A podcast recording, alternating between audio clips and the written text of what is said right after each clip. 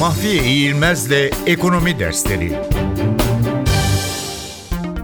Para Politikası Kurulu Para Politikası Kurulu, enflasyon hedeflemesi rejimi çerçevesinde para politikası kararlarının alındığı organdır.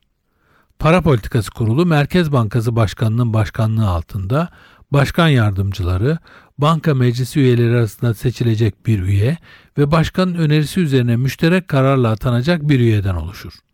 Hazine müsteşarı veya belirleyeceği müsteşar yardımcısı toplantılara oy hakkı olmaksızın katılabilir. Para Politikası Kurulu üyelerin en az üçte ikisinin katılmasıyla toplanır ve mevcut üyelerin çoğunluğuyla karar verir. Oyların eşitliği halinde başkanın katıldığı tarafın teklifi kabul edilmiş sayılır. Para Politikası Kurulu yılda 8 kez toplanmaktadır. Bu kurulun ayrıntılı değerlendirmelerini ve enflasyon görünümüne yönelik duruşunu özetleyen metin, Para Politikası Kurulu toplantı özeti adıyla toplantıyı takip eden 5 iş günü içinde yayınlanmaktadır.